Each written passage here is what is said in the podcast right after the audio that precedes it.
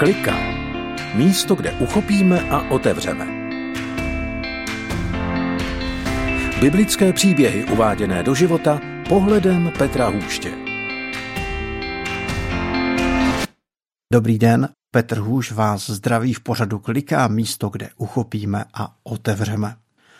Tento měsíc dokončuji sérii, která se jmenuje Můj blog. Tak jako někteří lidé píšou blog a ostatní to můžou číst a také komentovat, tak já píšu kliku. Je to pro mě výsada s vámi sdílet to, co v životě si řeším, co prožívám, co mě pán Bůh učí. A některé biblické texty mi ožívají nově, anebo mi jenom ožívají. Dříve jsem je znal, byly pro mě čerstvé, aktuálně živé, ale tak nějak s dobou se to vytratilo a teď mi ožívají znovu. Já stále pracuji jako humanitární pracovník na Ukrajině. Jednou měsíčně vysílám dva kamiony s pomocí, co se týká potravin, léku, hygienických věcí. Také jednou za tři týdny tam pravidelně jezdím. Na západě Ukrajiny pomáhám uprchlickým táborům. Vozím tam potraviny, hygienické věci, ale třeba také elektrospotřebiče, jako jsou ledničky, pračky, stále tam vozím generátory. Na Ukrajinu už jsem odvezl více než 250 generátorů od těch úplně malých 1 kW až po ty obrovské 100 kW, které jsou pro několik budov. S týmem na Ukrajině děláme tři věci.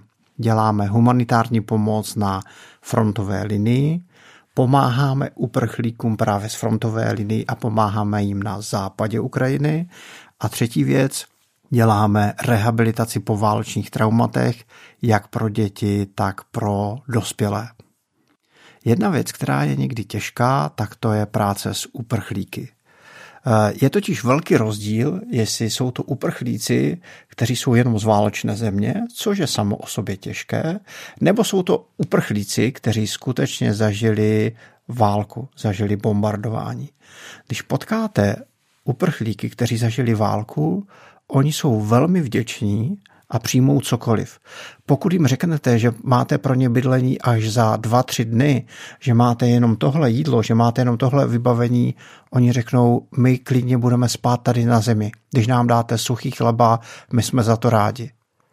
Pak potkáte uprchlíky, kteří jsou z válečné země, ale nezažili přímo válku.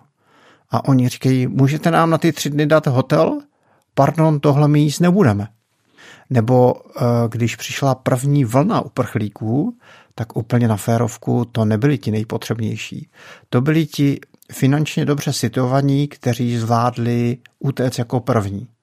A oni přijeli svými drahými auty, třeba k nám na Valašsko, do těch vesnic, a oni najdou to, co jim lidé z dobrého srdce dali, tak oni to vyhodili do popelnice. A lidi byli rozčarováni. Oni přišli do obchodu a říkali, jak to, že tady není toto, jak to, že není tady toto, to musíte doplnit, jinak my tady nebudeme žít. A lidi říkali, no tak tady nežijte. A byli z toho hluboce rozčarováni. Říkal mi můj kolega na Ukrajině, že pomohl více než tisícovce lidí do Evropy. A říkal vlastně, že mu nikdo nezavolal aby mu poděkoval. Samozřejmě volají mu každý den. Říkají, nám tady chybí toto. Může nás někdo zavést na policii vyřídit pasy? A on říká, a kde jste? No my jsme v Berlíně. On říká, no já jsem v Polianě. No tak to zaříďte. On říká, to si musíte zařídit sami. Říkal, volali mi uprchlíci z Norska a říkali, nám tady nechutná to norské jídlo. On říká, mám pro vás jednu radu. Sedněte na vlak a jděte zpátky na Ukrajinu. Je zajímavé, že někdy člověk pomáhá, dá nejenom svoje srdce, svoje síly, čas, peníze, dá skoro všechno, co má a pak se nesetkáte s vděčností. A najednou jste rozčarováni. Jenže když pomáháme a nepotkáme se s vděčností, co nám to říká i o našich vlastních motivech, o našich skrytých očekáváních? Někdy totiž nejde jenom o humanitární oblast nebo sociální oblast. Někdy pomáháme dochovat třeba starého člověka, dědečka, babičku, nebo vychováváme děti a nepotkáme se s vděčností. Máme dál pomáhat a dělat dobré věci, když lidé nejsou vděční, když si třeba z našeho pohledu ani tu pomoc nezaslouží? Vítejte v pořadu Klikat dnes na téma A kde je nějaký vděk?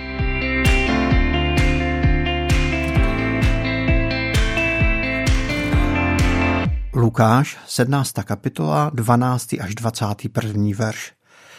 Když přicházel k jedné vesnici, šlo mu vstříc deset malomocných. Zůstali stát opodál a hlasitě volali. Ježíši mistře, smiluj se nad námi. Když je uviděl, řekl jim, jděte a ukažte se kněžím. A když tam šli, byli očištěni. Jeden z nich, jakmile spozoroval, že je uzdraven, hned se vrátil a velikým hlasem velebil Boha, padl tváří k Ježíšovým nohám a děkoval mu. A byl to Samařan.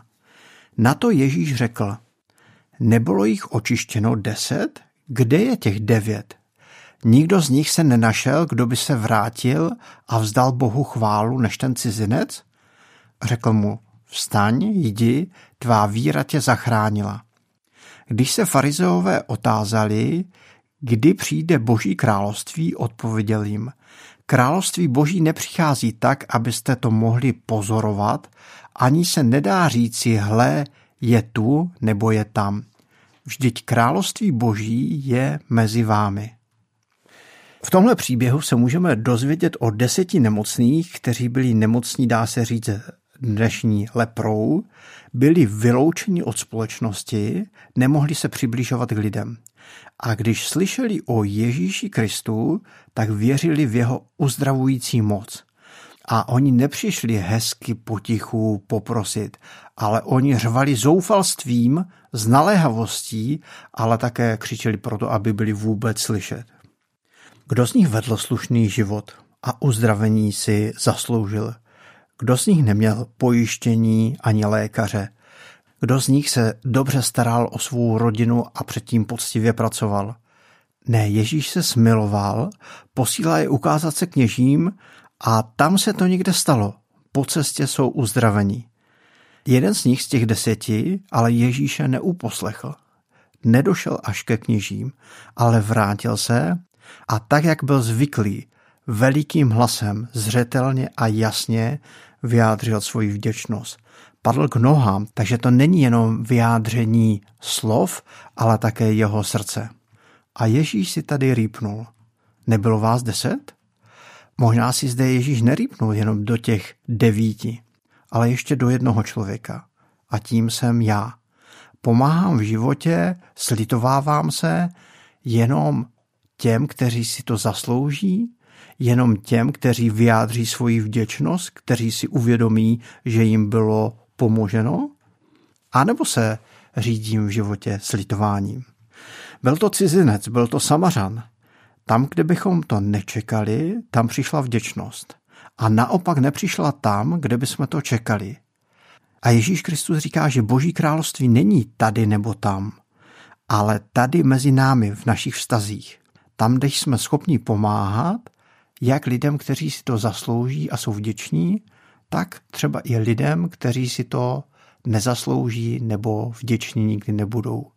Není to vedeno těmi lidmi, ale je to vedeno naším postojem. Ale je to vedeno naším postojem. Ale jak už jsem říkal, to se netýká jenom sociální nebo humanitární práce, ale týká se to úplně běžného života a potřebných lidí okolo nás. Před pár týdny jsem byl v Kijevě a trefil jsem tam dobrý čas, který byl mezi leteckými nálety. V té době tam bylo trošku klidno. A kromě toho, že jsme plánovali další pomoc a dělali jsme tam humanitární práci, tak jsem také od Ukrajinské biblické společnosti a zástupců všech církví na Ukrajině dostal cenu, cenu za humanitární práci. Já na ty ceny úplně osobně nejsem, ale byl v tom pro mě eh, cený a důležitý text, který napsal jeden člověk a on ho také přečetl. A v tom textu je například Děkujeme, že pomáháte těm, kteří trpí strachem ze smrti, ničení a procházejí těžkými zkouškami.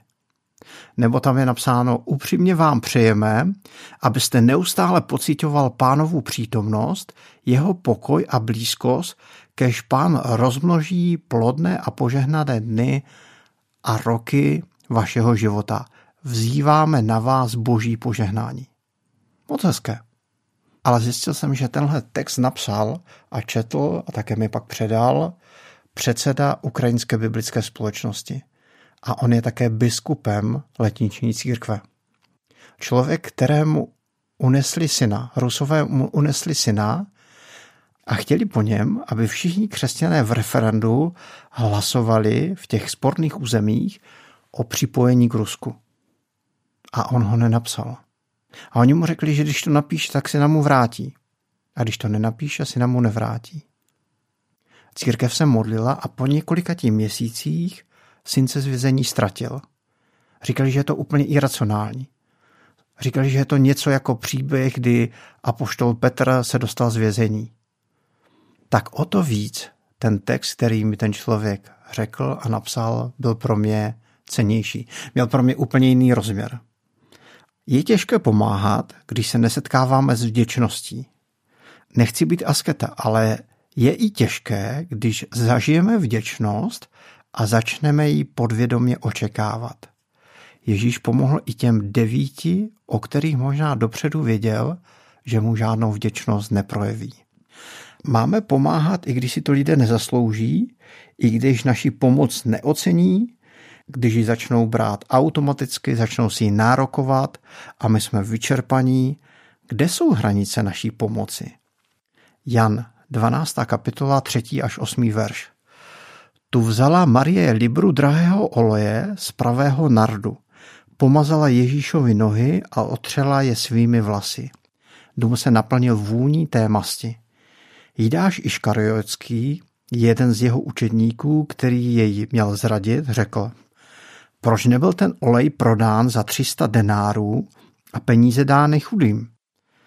To řekl ne proto, že by mu záleželo na chudých, ale že byl zloděj, měl na starosti pokladnici a bral z toho, co se do ní dávalo. Ježíš řekl, nech ji uchovala to ke dni mého pořbu. Chudé máte vždycky sebou, ale mne nemáte vždycky. Marta pomazala Ježíšovi nohy nádherně vonící mastí za 300 denárů. Jidášovi se to zdálo nepřiměřené a nevhodné. To je zajímavé, jak někdy lidé, kteří nepomáhají, potřebují hlídat to, co je vhodné nebo nevhodné, to, co je přiměřená nebo nepřiměřená pomoc. Ježíš si nechal nohy takto pomazat. Nechal pečovat o sebe, protože říká, potřebné tady budete mít stále, ale mě ne. V pomáhání druhých je dobré mít taky hranice. A je dobré nezapomnět na péči o sebe. Kolegové na Ukrajině mi často říkají, Petře, pojď s náma na frontovou linii. A já říkám, ne, díky. Když já žiju a jsem fyzicky a psychicky v pořádku, tak já můžu pomáhat vám a vy můžete pomáhat dál. Dříve, když jsme začali, tak jsme na Ukrajině uprchlíkům dali všechno. Dnes je to trošku drsné, ale nabídneme jim pouze dva týdny. Máme rezervu ještě třetí. Ten první týden je jenom, aby mohli jíst a spát, odpočinout si.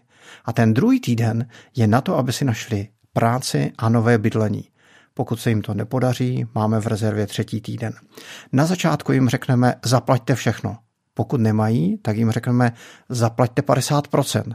Pokud nemají, tak jim to třeba celé uhradíme. Ale dnes má i ta pomoc jasné hranice.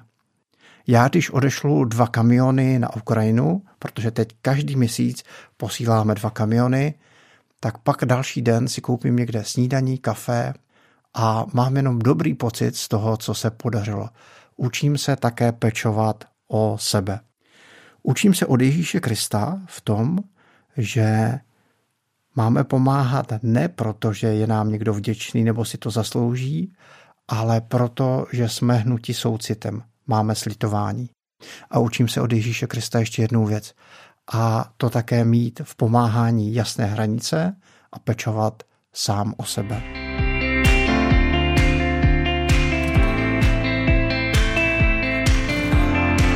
Mám pro nás cvičení pro příští týden. Je to takové trošku cvičení nepovinné, i když to jsou všechny, ale tohle je speciálně nepovinné. Zkusme se podívat na to, jestli okolo nás někdo něco potřebuje a i když to neocení, tak to můžeme udělat. A to je z dnešního dílu, ale i ze série Můj blog všechno. Těším se na vás zase za týden, kdybych chtěl otevřít novou sérii, ale o tom až za týden. Mějte se pěkně.